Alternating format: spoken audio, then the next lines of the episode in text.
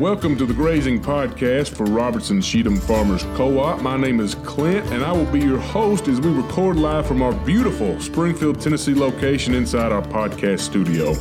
Robertson Cheatham is a member owned farm supply cooperative. You can learn more about us on our website, yourfarmerscoop.com, in addition to our Facebook and Instagram pages. Hello and welcome back to the Grazing Podcast for Robertson Cheatham Farmers Co op. We are not in Springfield today. We took a little road trip up north to Russellville, Kentucky uh, to speak with Dr. David Woodall. Uh, Dr. Woodall, in addition to running the Bethel Vet Clinic, he also owns and operates Woodall Angus Farm just outside of Russellville. How you doing, Dr. Woodall? Doing fine. Man, Cody, doing good. Thank you. I appreciate you taking the time to do. And you said this was your first podcast. I listened to a lot of them. It's the first time I've got to speak into one of them. So. Well, I'm excited to have you on, and I'm honored to be the first one you've ever been on. uh, so, Dr. Woodall, um, let's start off. I, like I told you before we got started, I came to one of your sales years ago. Um, but other than that, Woodall Angus Farm and the clinic here, it's it's pretty unknown to me. I don't have any experience other than that one time at, at one of your sales. Uh, tell me about the history of Woodall Angus Farm and the clinic here. Like which which one came first? Did they both the, happen at the same time, or did one come before well, the other? Um, my dad started raising cattle where we live right now. Uh, in the well, my grandfather had cattle there, just like many. My sons are seven generations on our farm. Okay, so my grandfather and my great grandfather had cattle there, just like anybody back in the 40s, 50s. My dad went to college in 1960s, and my dad was real interested in cattle. He had an uncle who had Angus cattle, and uh, my dad started out with Hereford cattle and had commercial cows. And my dad quickly got to 100 commercial cows, which was not as common, you know, mm back then. Uh, and he started using Angus bulls, and my uncle and or his uncle influenced him to use. And uh, my dad ran, you know, cattle, tobacco, beans, corn, wheat, you know, just a diversified farm.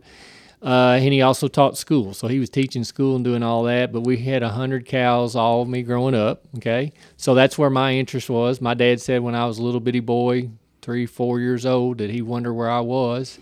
And I'd be out in the pasture just with the cows. And they people, neighbors would say, hey, got to get that little boy out of the cattle. He's to get hurt. And they, they, said, those cows think he's a part of them. He said, you can't get him out of there. So, uh, uh, so we, my dad had cattle then. And then in 1983, um, I was uh, still like a freshman in high school and I bought a registered bred heifer and uh, just my own money. Went to a sale, went to a registered sale in Bowling Green, and they were selling and bought a man, caught a cow from a guy in uh, from Glasgow, and took that cow home. And then my dad bought some heifers from Neely Brothers in Franklin, which had cattle for years. Mm-hmm. Okay, and um, we just my dad's just played with it. And so my dad farmed. We did a lot, but he knew I had a big interest in cattle. And you know, as you get in high school uh, boys kind of think they got to know their own thing, do their own thing. And my dad was smart enough to know that he and I'd have a bond mm. through the cattle operation.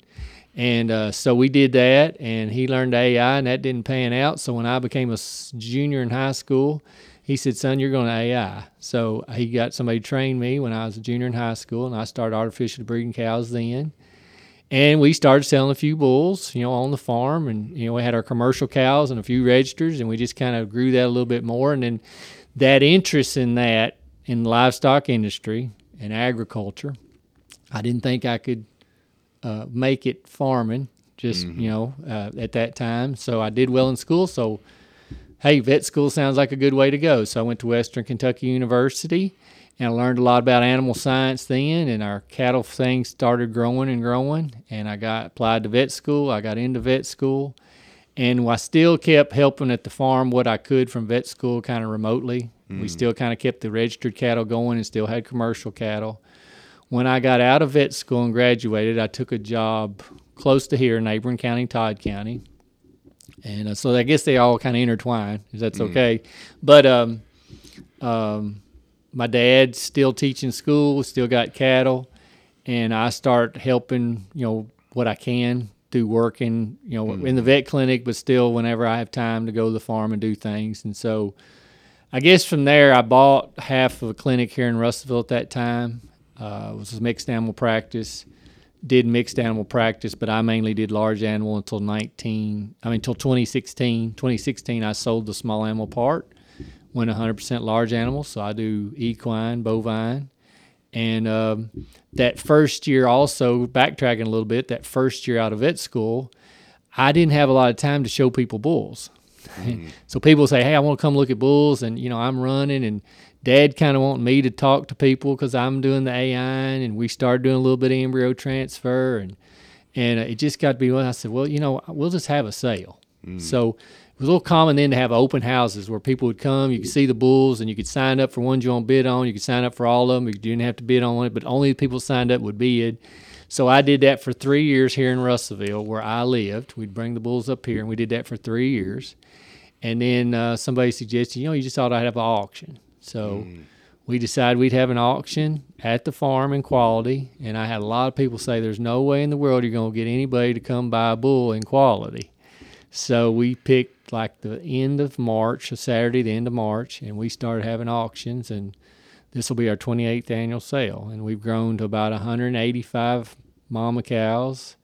We sell roughly 80 bulls a year and you know a handful of females. Um, the clinic's grown too. I have at sometimes three veterinarians. Right now, I have two. Trying to get three. Doing. We travel big area. Go to Springfield, Greenbrier, Bowling Green, Greenville, Hopkinsville, Princeton, Clarksville. So we travel a big radius, mm-hmm. but we've been blessed. So we do equine, bovine work, and then have our sale. We do DNA, we do embryo transfer, IVF, AI, um, any technology wise, as far as growing on, uh, developing our cattle, we go with that. And um, so I guess that's a long way going to answer your question. No, but that's man. that's the history. That was okay? perfect. That was perfect. I have I have three boys that are heavily involved in the farm now. Okay. Seven seven generations. Uh-huh. Yes, sir. Them. Yes, sir. Are you sure you're not a teacher? Because you did a great job of going through and thoroughly explaining. I'm naturally that. a teacher. You, I'm naturally. Oh, I picked up on yeah, it, man. Yeah, you yeah, did a great job. So you're you're when you first said that, I was pretty fascinated. Your your boys are seventh the seventh generation, still on that same mm-hmm. particular yes, piece of land. Yes, that's that's fascinating. Not many people can say that. No, not no. seven generations. And my son has just recently bought a little piece of ground adjacent to our farm, pretty close. Okay. And so he's doing that also. My oldest son will be graduating from vet school this May, and uh, he's trying to fill out things where he's going to go, what he's going to do right mm-hmm. now. And my youngest son, he's at Western Kentucky University. He's getting a degree, teaching degree, and he's getting a degree in agronomy and soil science. Uh, he graduated also from Bible College in Birmingham, mm. and he's also in ministry pretty heavily too. No so, kidding. So yeah, so. the future is looking bright at, at uh, Woodall Farm and the vet well, clinic here, yeah. man. That's that's fantastic. And did you say your dad is still teaching, or is he retired? No, my dad taught till um, gosh, I don't know what year he retired, but he's been retired. For, my mom taught for 35 years. My dad taught off and on for several years, but they both retired, both at the farm.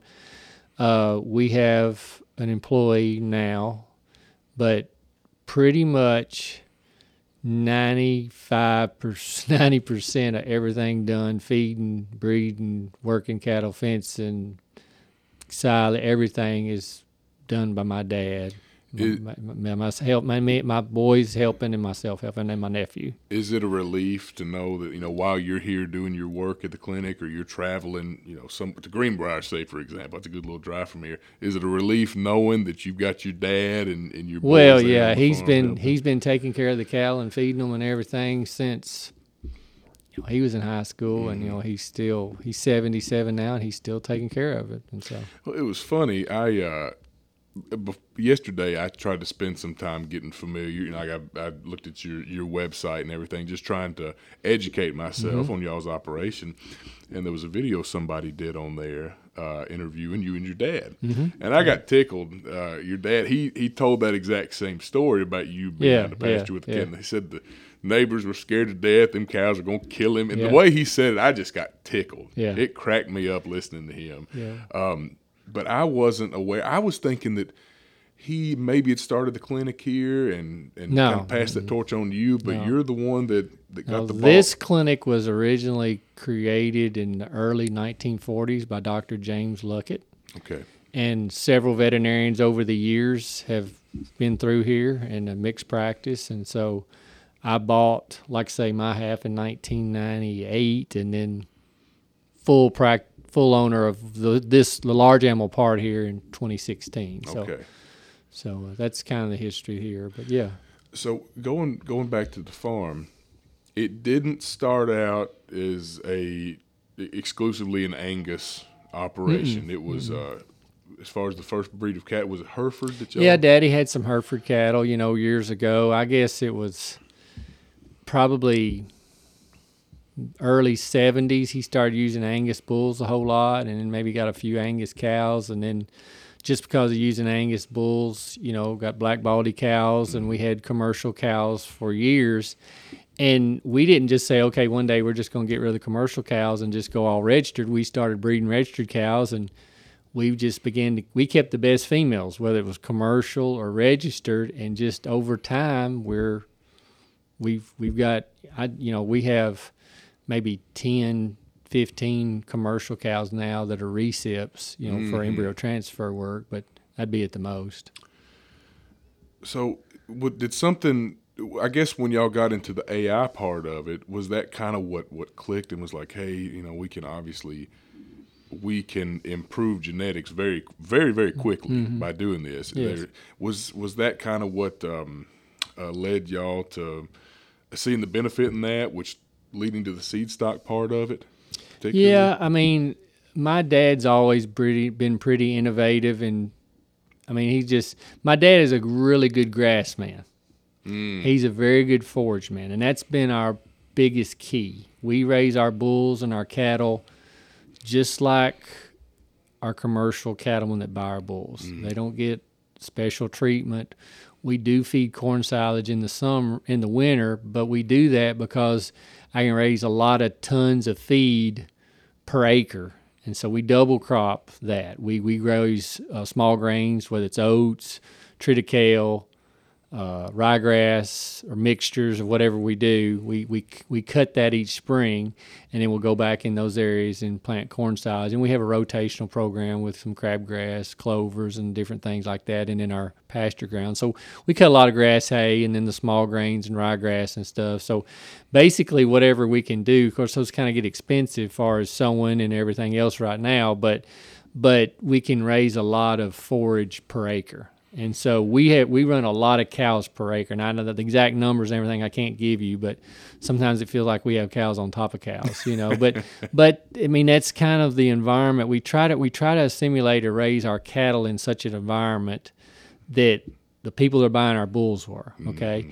And so when we first started breeding AI, and we bred we made some mistakes. Um, I bred some cattle and some bulls that didn't hold up as well. This wasn't what I wanted. Maybe weren't as maternal, the good mama cows as I wanted. So uh, we made a big turn in how we were doing that, and we breed cattle more the way we want them to be. And uh, we we even AI to some of our own genetics now. When we, we collect some of our own bulls and breed that, which is not you know some of the bigger operations. Many do that. They kind of get what they want, as far as the ideal cow bull. Which you know that's the uh, what should I say? Um, that's the goal of any seed stock producer like myself. You know, next year I'm gonna breed one just to, you know let that better bull. You know, a better group Right. of them. You know, better better females. And so we're always shooting for that.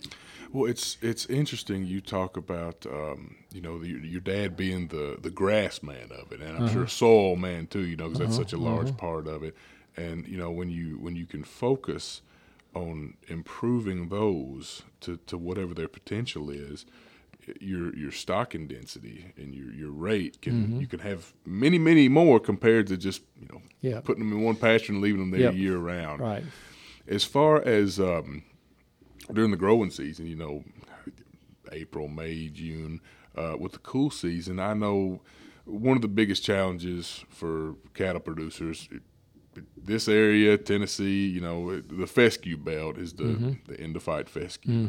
Um, and the effect that it has on Yep. cattle. Do y'all do anything in particular to try to combat Okay, let me tell you how we manage that. We still have a lot of endophyte fescue, okay? And there are genetic lines, probably in all breeds, but I know in Angus breed that there are genetic lines that tolerate fescue much better than others. And we have genetically selected for that as hard as we can. Uh, the Angus Association has a hair score EPD. When they first started doing research for hair scores on they, what they did, they scored cattle how quick they shed off in May, June, the early part of the year. Well, the University of Mississippi State was doing a lot of that research, and so they, we were on that pilot program. and They came and scored a lot of our cattle. Okay, so we we select heavily for cattle that shed quicker. Okay, and we just see it in general. Um, I have a 65 day calving season. If they don't calve in that 65 day calving season, we only calve in the fall, they're gone. Now, some of them, I, I, I- do sell this. Some of the cattle that calve the net or breed the next 30 days, we do sell them for as bred cattle. If they don't calve in 90 days, they go to town. Mm-hmm. Que- No questions asked. And even though fertility is lowly heritable, mm-hmm. you still see those influences. And I think doing that and managing forages, like you said, uh, I'm more, I'm more apt to be proud or happy of the percentage of cows I've got bred in X 21 days, mm-hmm. 60 day window than I am this great big 750 pound bull calf that I wean. Don't get me wrong. I want to grow cattle. We, we breed cattle that grow. If they don't do that, we don't keep them. Mm-hmm. But fertility and, and, is so important in the bottom line of a commercial cow calf mm-hmm. producer. That's my that's my heart. That's my bottom. I mean, that's that's me. And so we are a constant. We do everything we can in those. We AI everything. We put in embryos, and then we turn out cleanup bulls, and that's just a big part of it. So back to your original question. I'm sorry. Yes, we genetically select for those, and we try to manage our pastures best we can with many other things that we could talk about or not. Mm-hmm.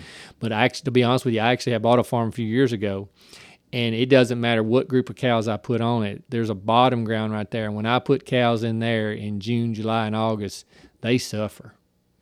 It's Really? ri- so we know that there are areas and spots where the endophyte is more concentrated, more toxic in some pasture fields of Kentucky 31, and I can move them out of that field and put them in another field that's got Kentucky 31, and they'll be okay.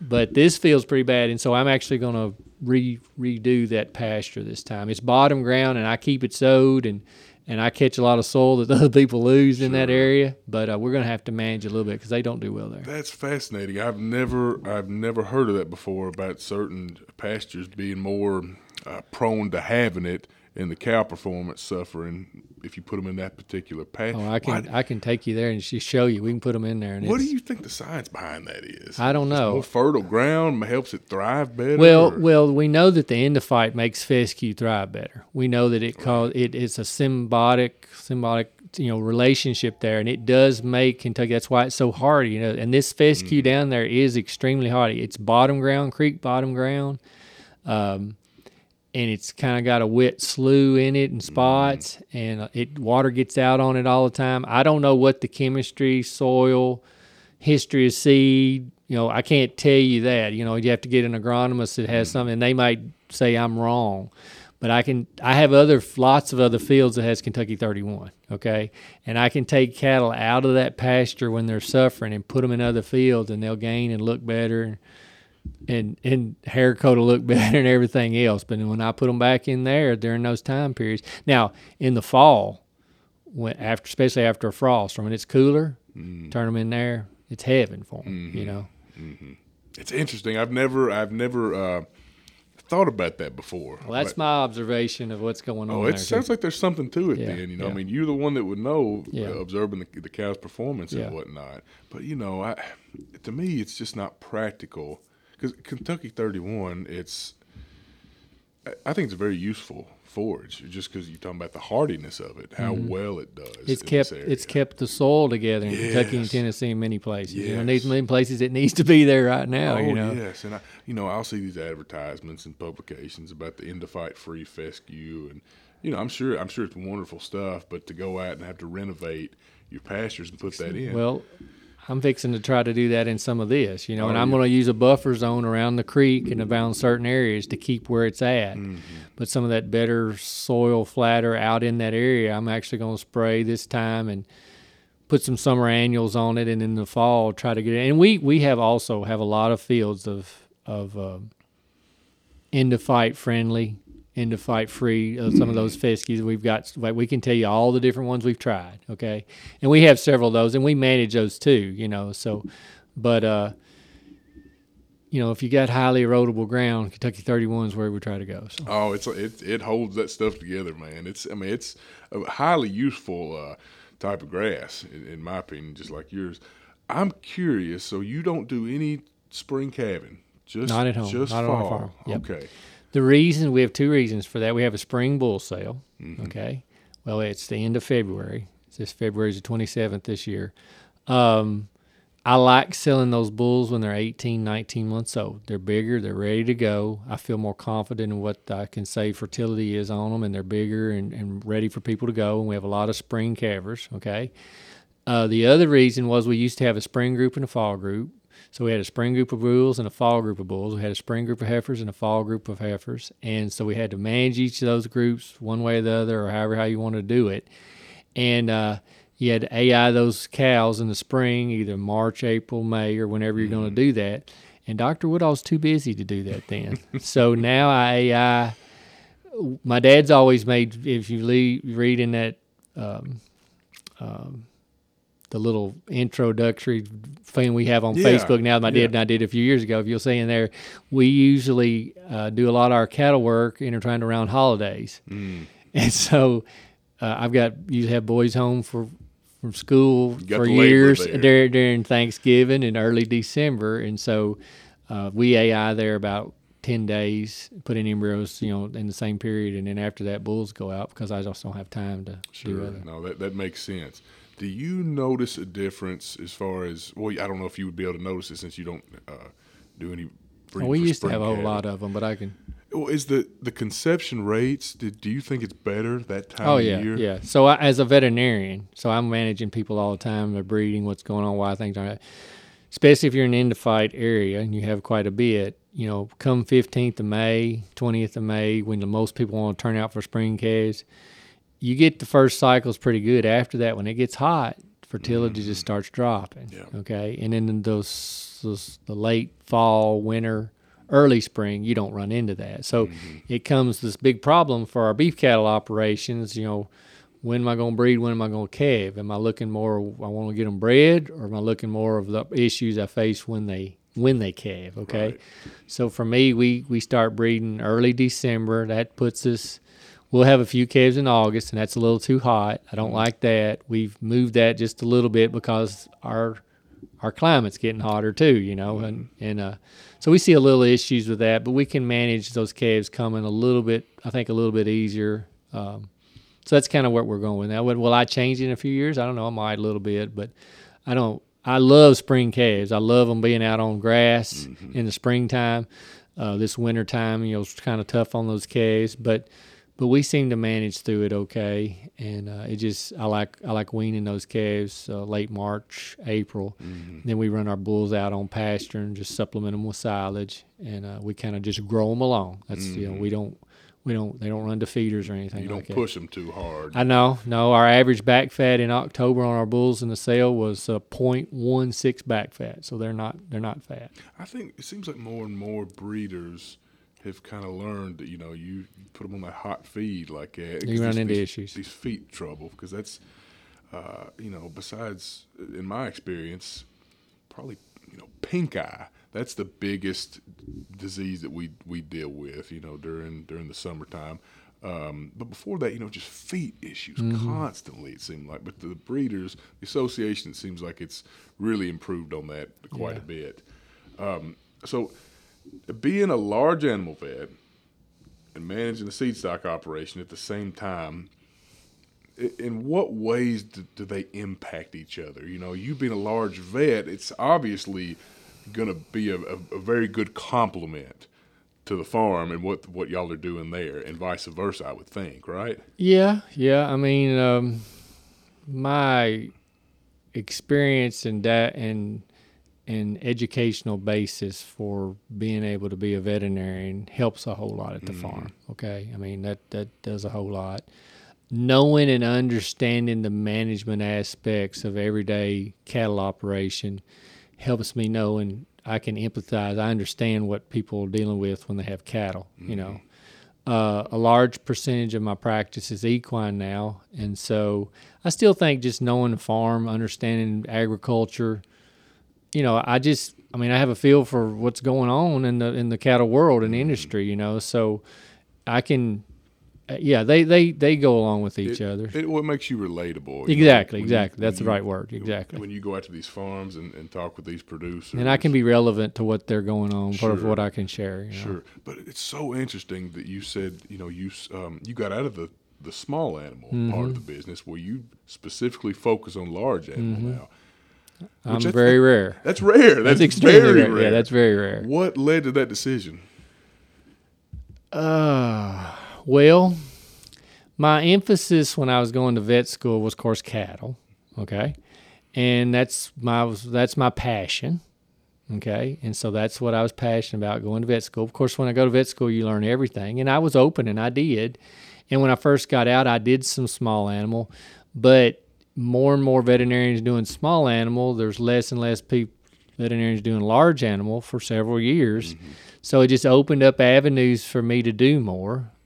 A lot of the Amish that moved in Todd, Logan, Christian County, and around uh, moved here while I was a young veterinarian. So they have needs for dairy work and beef cattle work and all their horse work. And so I just began to do a lot of that. And my time, even though on the practice, I could hire people to do small animal much more easy. I could hire people to do large animals. So it's kind of where my passion was, where I have a knack, you know, just it's kind of my niche, I guess you could say. So I never did do a whole lot. And so uh, I'm not opposed to it. It just, um, it, you know, you you have a total different set of goals. You have a total different set of workers, you drugs, you know, it's completely different. So instead of diversifying or going that route, I just went the other route because of the demand. That So, is so rare. yeah, yeah, you know, and my hours are worse, and I mean, and you can sit here and say pay difference or whatever, but uh, yeah, I, yeah, it's very rare, and so it's it's my my biggest. So when I went to vet school, being a large animal veterinarian, that's what I wanted to do. My biggest concern was, can I be a large animal veterinarian, have a still have a farm, be a husband, be a dad, and be committed to the other things in my church and ministry and other things that I am committed to. So that was a challenge. But I'm not gonna say it hadn't been tough, and I'm not gonna say it hadn't been a challenge. But uh, I've never missed a little league baseball game. Matter of fact, I coached all of them, all and football too, and to a degree of basketball and other aspects. So you can do it. Just make your priorities and have to make decisions every day. Time management, I imagine, would be Yeah, I'm key I'm pretty good at that. in that, and that's that's something I need to get better at. You know, when you when you're talking about running this vet and your farm and your family, and you had uh, your your boy. Do you have three three children? Mm, Three boys, yeah. Were they all pretty close in age? Uh, yeah, there's uh, about 14 months between the oldest one, and then it was uh, four years difference to the third one. Okay, okay, because I've got they're young- pretty close. Yeah. I've got small children now that are very close in age, and we're obviously I'm not a vet, but we we try to, to, to run a farm and do a few other things, and it's just uh, man, time management. it's a hard. You know, you know. Here's the thing about it. You know, you got to really like cattle, and I'm sure everybody out there, if they if they're listening and they have cattle, they or, or they're not in cattle, you know, it's a very low profit margin. You gotta love it. You know. And I do, you know, are there days you're out there on Sunday afternoons, it's freezing rain, you're feeding hay and doing this? You think, why am I doing this? Because my buddies aren't having to deal with this right now. And you think, why am I doing it? And and that's why less and less people do. Mm-hmm. But if you have the land and if you've ever really enjoyed cattle and and just that connection with the land and mm-hmm. connection with agriculture and just connection with cattle in general or horses, you know, it's just a it's just a good thing God created, I think, and and so I enjoy it. You know, if I ever said, "No, I could really do something else," or tired, of course, yeah, I think we all say that. Was it worth it or not? Uh, and you just have to make that decision. It's each individual, but uh, we have the land, and and we enjoy it. And so I guess that's why we're still doing it. Well, and it, I, I don't care what you do for a living. You're going to have hard days, no Oh, yeah, matter yeah. no matter what it is. Yep. But those enjoyable days, you know, when the weather's not, and it, the weather doesn't always. Have, I can. I've kind of learned to enjoy it, I guess, when the weather's bad. I tell you what, what gets me, Doctor Woodall, the winter, the cold weather, it doesn't bother me. It's the mud. Yeah, mud. I agree. I Oh, agree. it's the that's the worst. it's the part worst part. Yeah. You know. You know, I tell people that cattle business can be the most rewarding thing in the world that you could do or be a part of, and it can also be the most disappointing, and it can change in 24 hours. I mean, I'm serious. Oh yes. I mean, you can go out Oh, there and go, man, I hit a, a little bull calf hit the ground, and I'm like, oh man, this sucker. It's you know just the, the cow's doing great. It's a beautiful day. It's sunshiny, and you know it's not too hot, not too cold. Man, this you know it just this you know for me, you know it's a you know people think, well, you're crazy, you know, but just see that and experience that, and and then turn around and then you find two in the sinkhole and it comes a flood that day. You know, you never, you know, it's just it can be that way. It so. can it you could bring you so much joy Yeah. in one hour, and the next hour you'll be sick to your Yep, stomach. yep, about you know, I, during during calving season, you know, it, it never fails. Uh, you're you're you're never going to have a hundred percent uh, calf survival. I guess maybe if you have a couple cows, you may, but Yeah. if you've got you know an excess of, of fifty or so. You're gonna lose. You're gonna. lo- Hopefully, you can. It's minimal as possible. But you know, I've, I've been out there, and a, you know, a cow was in labor, and uh, I'll say, well, I'll come back in 20 minutes and check on. You know, I don't. There's no. I don't see a water bag yet. There's no feet being presented. So I say, well, she's got a lot of time. I'll go back 20 minutes later. She's done had the calf, and the the uh, placenta will have smothered it Yeah. where it didn't Yeah. break, and she didn't clean it off, and it just makes you sick to Yeah. your stomach. You Yeah. know. Um, but the the good times you have with it and the success, you know, like when you somebody purchases a bull from from y'all, Oh, yeah. and to you know to see that crop of calves, what he's going to produce, Yeah. it's it's exciting, it's fun, and it's probably hard to understand if you've never experienced it Yeah. before. Well, I you know when somebody calls saying, you know, I bought a bull so and so years and he was the best one, I said, you know, man, that just that just that's I love that more than anything. Yeah. That's gratifying to you, you know, more so than a a cow calf operation. You you get to have that relationship with your customers where years down the road they say, "Hey, we still got this bull, and they produce the best calves for us." Mm-hmm. Yeah. And I, I can certainly imagine that that would be very Yeah, it is. gratifying part of it. Yep. Uh, so, so Dr. Woodall, I mean, within breeds of cattle, I mean, there's there's good things about. I guess you could probably name a positive about every breed. Just about, you yep. know, there's there's good Angus, there's good Hereford, Simmental, Charolais, whatever. Why did the Woodall family choose to focus on Angus genetics? Well, like I say, we started my dad years ago with Herefords because that's what a lot of people had. Mm-hmm. Angus bulls started coming around. You know, uh, my dad and I've also used some Simmentals, and I still breed some Sim Angus bulls. I sell a few. Uh, my dad and I, we, we when I was in college, a lot of Gelbvieh, pr- you know, bulls were coming very popular, and we used a couple of Gelbvieh bulls. Um, and they're okay. And like I say, there's real positive things about it. But I just, my experience as a veterinarian, I can tell you this now, and my experience with breeding cattle and having a, a limited amount of experience with others, but a whole lot more as a veterinarian, you just can't beat an Angus cow.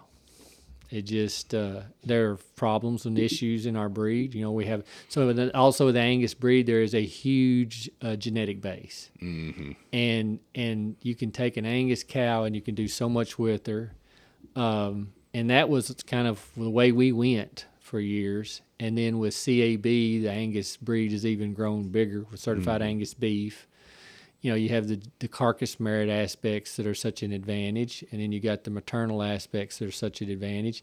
And then here's the thing about it, uh, especially the way my dad's bred cattle, because he's big on this. If they don't grow, he don't like them. And no, and that's one thing about our cows. A lot of times they'll do well maternally and milk a lot, and they'll get, make some of them the way we manage. They'll get pretty thin by the time we wean calves, but they're bred back. But man, we can turn them out on grass and just let them be a cow, and then by the time they calve, you know they're, you know, fat, slick, nice, and that's. But and we selected that for years. But I, I guess I guess my uncle had a big influence on my dad, and then we just kind of went that away. But just what an Angus cow did was was our uh, our direction why we went Mm-hmm. that way. Well, you know, when I think about it, they're just so low maintenance. It seems like you know they make they make the maternal side of it. They make fantastic mothers. Uh, of course you can get some wild ones too, but Oh, yeah. docility is, is so important. And majority, you know, is, the breed as a whole, very gentle, good Yeah. disposition. Well, you know, we have had what I call full blown idiots. Okay, I mean we have, and I've sold some bulls that would probably. Uh, we do docility scores on everything. And of course, the Angus breed has a docility EPD. hmm And people can talk about that good, bad, or indifferent, but I have utilized that very heavily over the past 15 years, whenever when they started. And I have made huge swings. Um, you know, people joke at me because I want people to know when they buy a bull from me what they're getting, and I will make. And I've had a lot of people joke about this and hurt the sale of the bull. I will make a comment in my sale catalog. This bull is very alert, and we actually have docility scores of the bulls. One being just a puppy, okay. Uh, two being a docile bull. Three maybe a little restless four meaning he's flighty. You got to watch him, you know. and fours go. They get they become steers or go. And you know, it seemed like we have a few here and there every year, you know. Uh, but seemed like I have a lot less this year, and um, and I think I've only culled one steer bull the whole you know out of probably eighty or 90 this year that I just didn't feel like had the disposition of what I wanted to sell. So, uh, but yeah, that's right. You know, docility uh, you got you beat so that's it's a big genetic basis. You can have some not that way. You can have some cattle not marble. You can have some that aren't good maternal. But you have such a big genetic base and the ability to AI and the ability to buy bulls that are out of good AI sires. You can make you know you can find the right kind of genetics. Oh, absolutely. I mean, there's just so many resources Yes, that are yes, available yes. With, with the breed. So, uh, you know, y- y'all's labor on the farm, a lot of that comes from your family. Mm-hmm. Uh, you got your dad there. It sounds like you got your boys there. And I was looking on y'all's website, like I said, trying to get familiar with with y'all. And I got to tell you, your boys, they're some good looking young studs. Well, they got it from their mom. they look like they ought to be in Hollywood shooting movies. How did you manage to keep them on the farm? Well, like I say, my oldest son's in vet school, and he was going to go to med school. Got in, fixing to go, changed his mind at the last minute. He's been with me on thousands and thousands of calls. Said, "Daddy, you work too much. I don't want to be a veterinarian. I want to be a doctor." and then uh, one day he came in and said, "Dad, I changed my mind." I said, "Whoa, whoa, you didn't want to be a vet. You said, you know, didn't want to do that. Didn't want to do that because, you know." I said, "Don't do that just because." Second thoughts about going to med school. He said, "No." He said, "What you do is not that bad." So. Mm-hmm. Uh, my middle son's he's always wanted to own his own cattle and do his own thing, and now he's working towards that. The youngest one still a lot of things to decide. So I don't know. I mean, just uh, we moved. We lived real close to Russellville when I first got out of vet school, and I was going to live there temporarily. I always wanted to build at the farm, and we were actually here close to Russell about 11 years.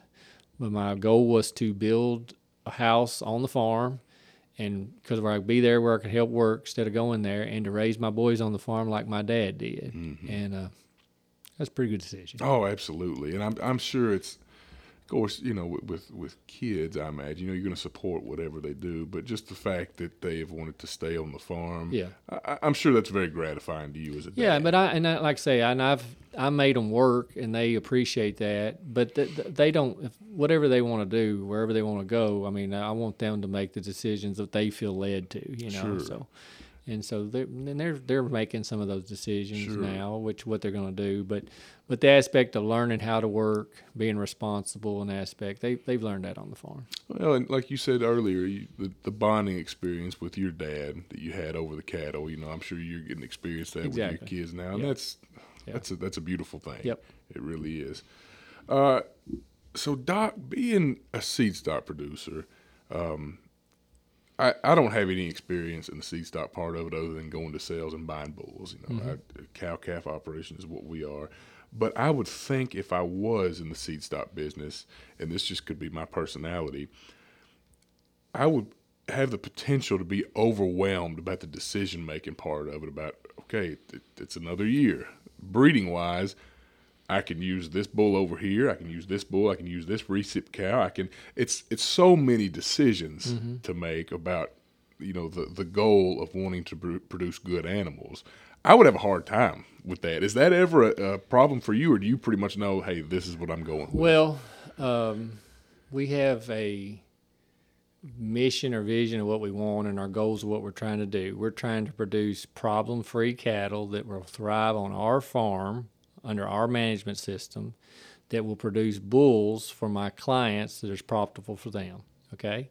So I've bred a lot of mistakes and things, but I love the aspect of what to pick out, how to manage the cows. I mean, my dad gets, you know, because I'm, I'm, we're, we're always moving cows to different groups, putting cows in age groups, um, quality groups, management groups, as far as pasture size and things like that. So I'm always doing something like that all the time because I think we need to make this change or that, and our cattle, you know, things change.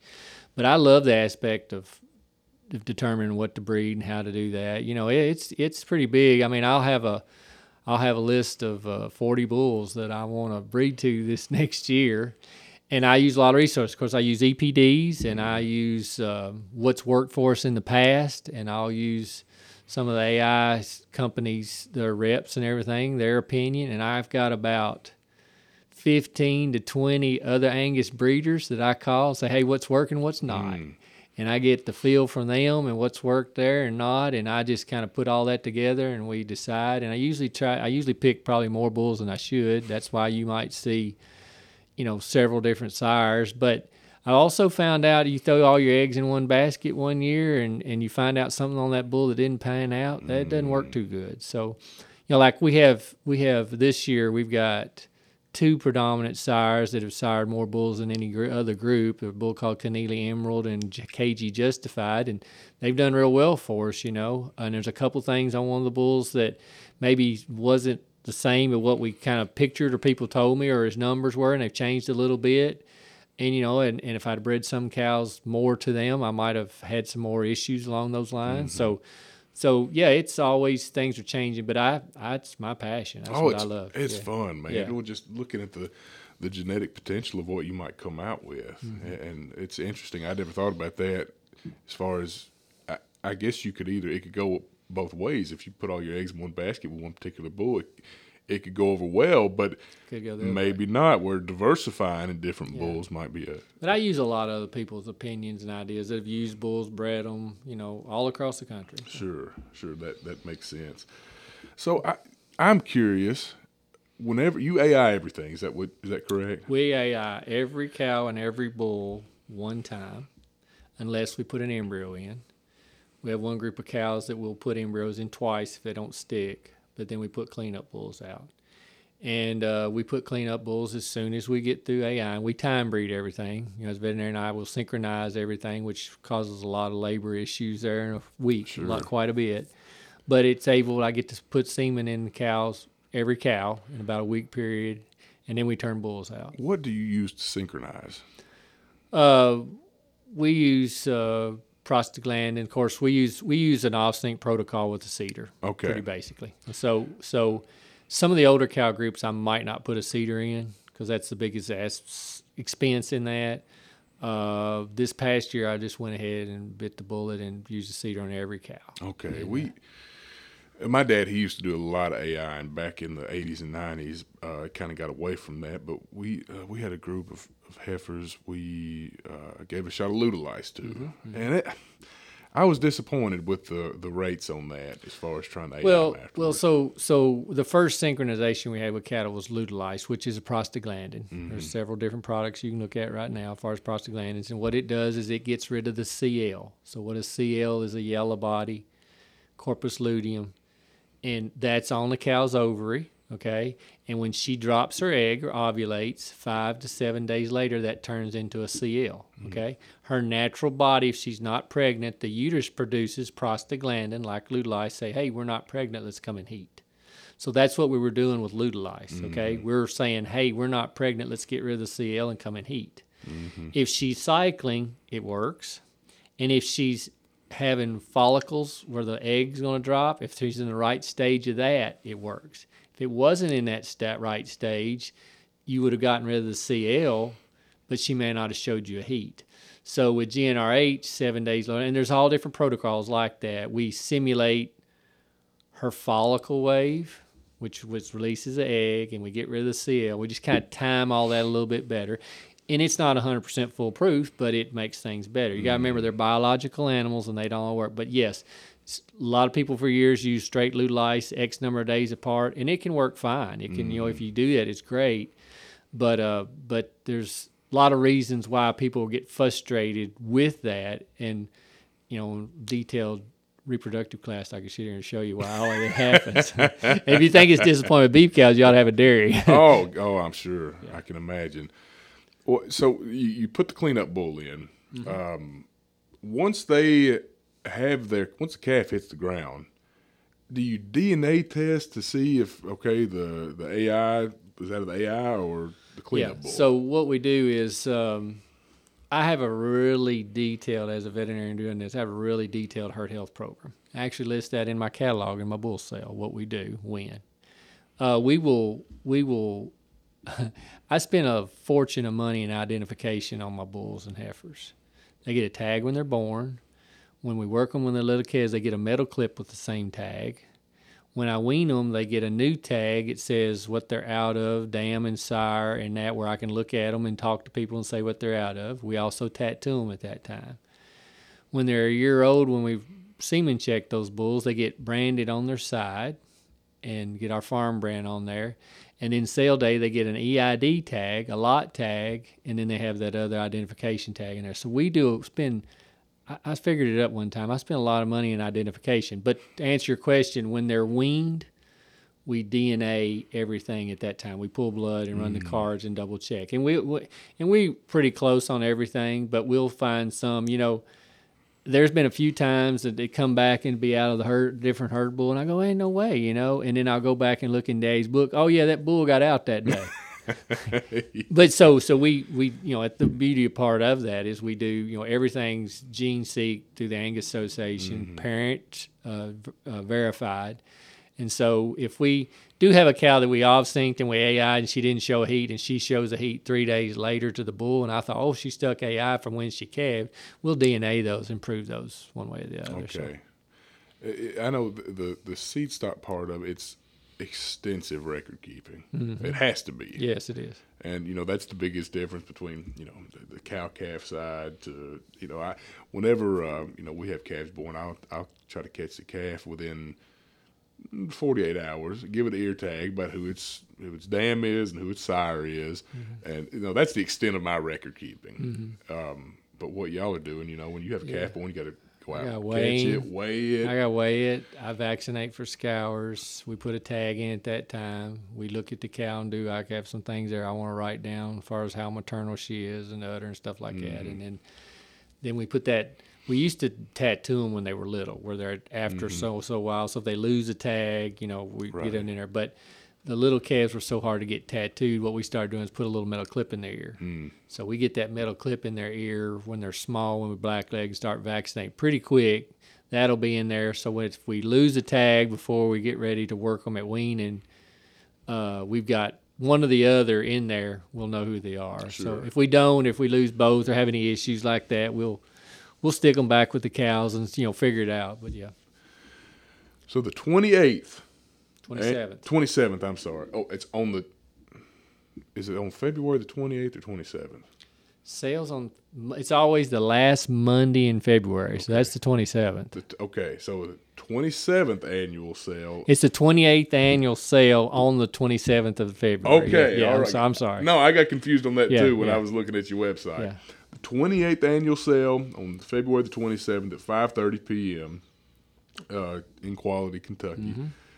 What are you most excited about for this upcoming sale?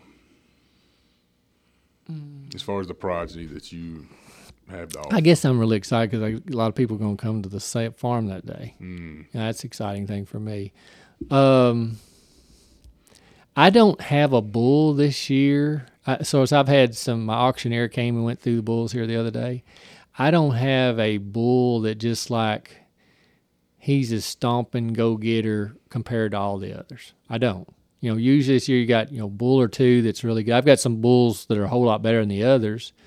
There's two bulls I've used myself as cleanup, like I told you, and they'll be in the sale, young bulls, and they've held up well and they're looking really good. Mm-hmm. Um, so there's there's a top five or six that I really really like that are um, one of them's an Emerald son and a Stellar son, and they're structurally really good. I, I like them.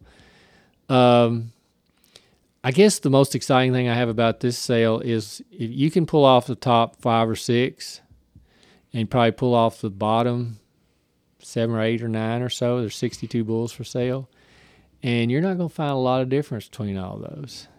So, so consistency is what we're Yeah, I think I have a very consistent group of bulls, and like you and I were talking before we started this, uh, we got sire groups on my sheet, and our website will be out. Our catalog will be on the website soon, and then I'm mailing catalog, and then we'll have it on Facebook also. But I've got a, as you and I said, I have a old final answer son in the bull sale this year. So it's I found that straw semen I had for a long time, used him, so I have that. I've got a Mytty In Focus embryo calf out of a cow that's born in 1994 and uh, uh, he's a good bull. He's okay. He's probably right in the half, you know, the middle group of mine. The final answer son is one of the better bulls in the whole group. So Uh, the final answer. I, when I, I saw y'all advertised it somewhere, you're going to have a final answer. I put it on Facebook. Yeah, I tried to do. I was I couldn't believe it when I saw it. 'cause I Yeah. said I, you, I don't. Hey, which he's been dead now. I don't know how many years, Uh, it's been ten or so. Yeah. but I didn't think you could buy any semen off that bull anymore. Which you said you can. It's just very. There are some there's some websites that like sell semen for people. You put on there for old bulls or whatever, a couple different straws, and it's pretty. Pri- I don't know what it would actually be right now, but I'm sure it's a whole lot. And it's very rare. That's that was fun for me to hear, especially the story about you had it in there and it just fell between the cracks and you saw it, and Yeah. that's that's exciting, man. Because that that bull, somebody's going to get a really good bull. Hope so. Um, so Hope he's really popular. he, I would think he would have to be because it's almost like you're bringing something back from the dead. You know what I mean? Like it's that's that's wild. That's a really you know, we still have some old final answer cows that are just doing good at home now. Still, oh, they're Yeah. they his his daughters, which we like I told you before, we kept a lot of his daughters, and they're just just wonderful cows. Mm-hmm. Couldn't couldn't ask for better mothers. Um, so if if a producer is in the market for a bull this spring, why should they consider Woodall Angus farm?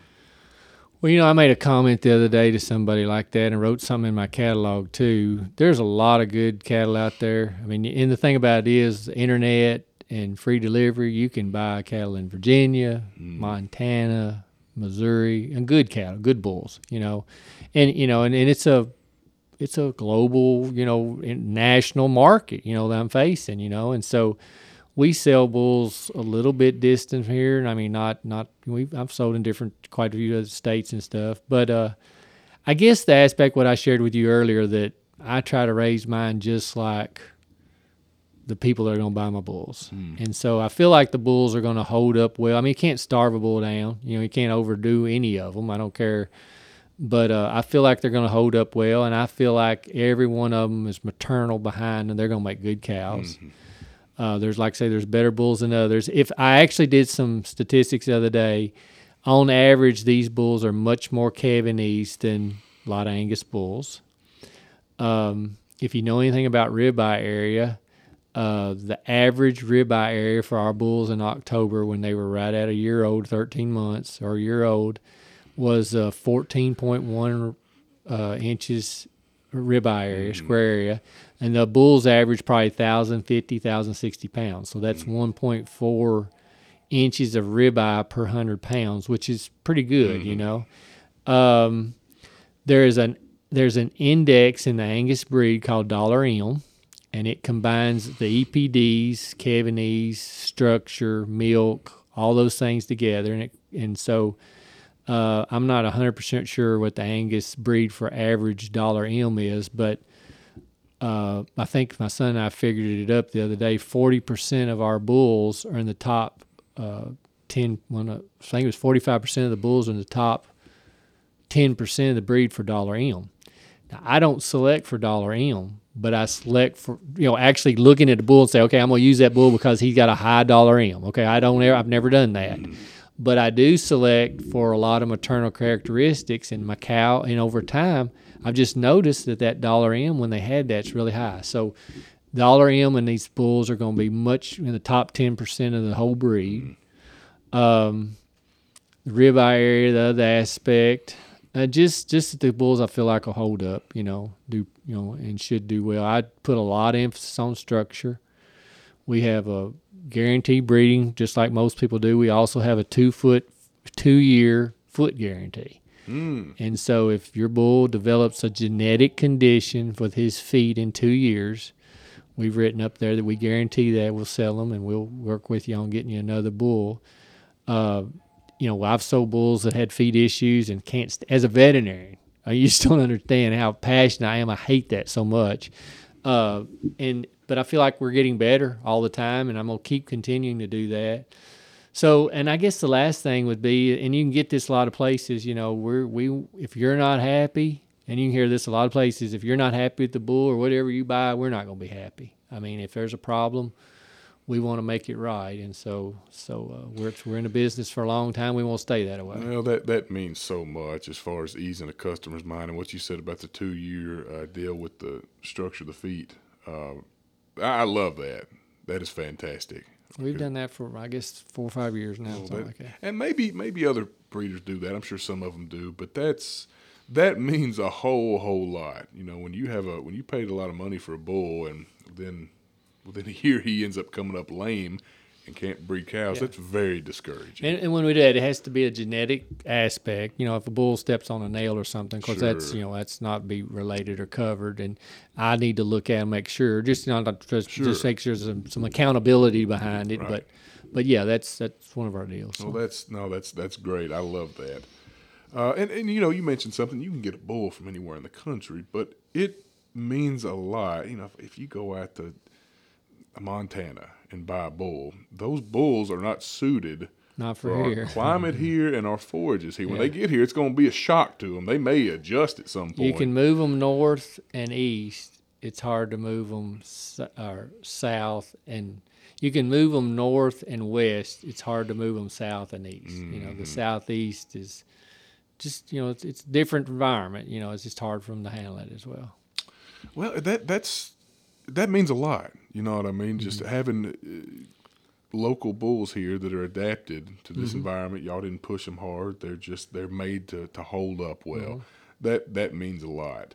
Uh, so you know, uh, folks out there that are in the market, and I'm sure at Tennessee we've got this ag enhancement deal in genetics. I'm sure the majority, if not all of them, Mm-hmm. Yeah, I always the EPDs change a little bit, you know, as we get closer. So those last week or two, we usually have a you know, less than half a dozen that won't have, you know, won't re, you know qualify for the enhancement money. So uh, we always check that and see, and we announce that sale day. If there is a bull that does not qualify for Kentucky or Tennessee genetic enhancement money for as the EPDs, we announce it that say, you know, he does not qualify because we don't want anybody not knowing that, you know. So, but but most all of them do. Sure. Okay. Well, that is great to know. And uh, Doc, one last question. This is really kind of changing the subject from what we talked about, but uh, Tim Baldwin, who's one of our employees down at the co-op, I think y'all know each other Yeah, pretty well. Tim, actually, we had him on this. Uh, it was back in the summertime. We talked about noodling, Okay. catfishing, because he likes to go out and catch some catfish Yeah, by hand. yeah. Have you ever been with him when he went I have been, sure have, yeah. So you've stuck your hand in one of them holes and hauled out a I- big fish. You know, the last, the one time I have been with Tim, I didn't get to, but my boys did. And now my boys have gone wild. And so actually, there'll be a picture in the catalog of they caught one. I can't remember. I think it was 65 pounds out of Green River this time. They went, you know, so, so. I, um, I've been with him, and we keep we talked like a year ago. We go, and it never did work out. I'm I guess mostly because I was too busy. But yeah, but uh, but yeah, my boys they they're they're they love it. So. I saw a picture on y'all's website. I guess it was maybe two of your boys, and they were holding up some great big old fish. Yeah, yeah, huge, yeah. huge fish. And I, I thought to myself, yeah, it had to be. Uh, Yeah, that Tim was that that was a. Tim induced uh, uh, uh, issue there. well, Doc, this has been fun, man. Okay. I, I hope you've. Uh, well, how long we been going now? It's right at an hour. Can you believe it? Uh-uh. So again, the sale, twenty eighth of February. No, the tw- it's the 20, 28th annual sale Yes, yeah. on the 27th The last February. Monday in February. Last Monday in February at 5:30 Five thirty p.m. p.m. We're gonna feed everybody right before then. We always serve everybody food. The bulls will be pinned and the cows will be pinned uh, uh, that afternoon for everybody to look at. Uh, if people don't know, we don't run the bulls through or the females through the sale ring. We do a video auction. So we're actually in the process of videoing them right now, and they're really muddy. So they're real well looking cattle. I hate that, but uh, but you can look at them through the wholesale anytime. We're going to sell some uh, cow calf pairs, some bred heifers, and we're going to sell a bunch of commercial heifers and commercial bred cows of my son's too. So Okay. we're going to have bulls, registered cows, registered heifers, commercial heifers, and commercial cows. It's going to be a great sale. Hope so. Yep. So Well, Doc, I appreciate you taking the time Thank to you, do Cody. this again. Good. And uh, hope it wasn't a waste. no, no, it's good. It's real good, real good. You did excellent for your first time ever. You're a natural teacher, man. you did you did fantastic. So, uh, anything else you want to add before we No, wrap I appreciate it it. No, I'm good. All right, everybody. Well, hey, thank you for listening, and uh, we will see y'all next time. Bye bye. Thanks for listening to the Grazing Podcast. Be sure to subscribe, leave us a review, and come pay us a visit at Robertson Cheatham Farmers Co op.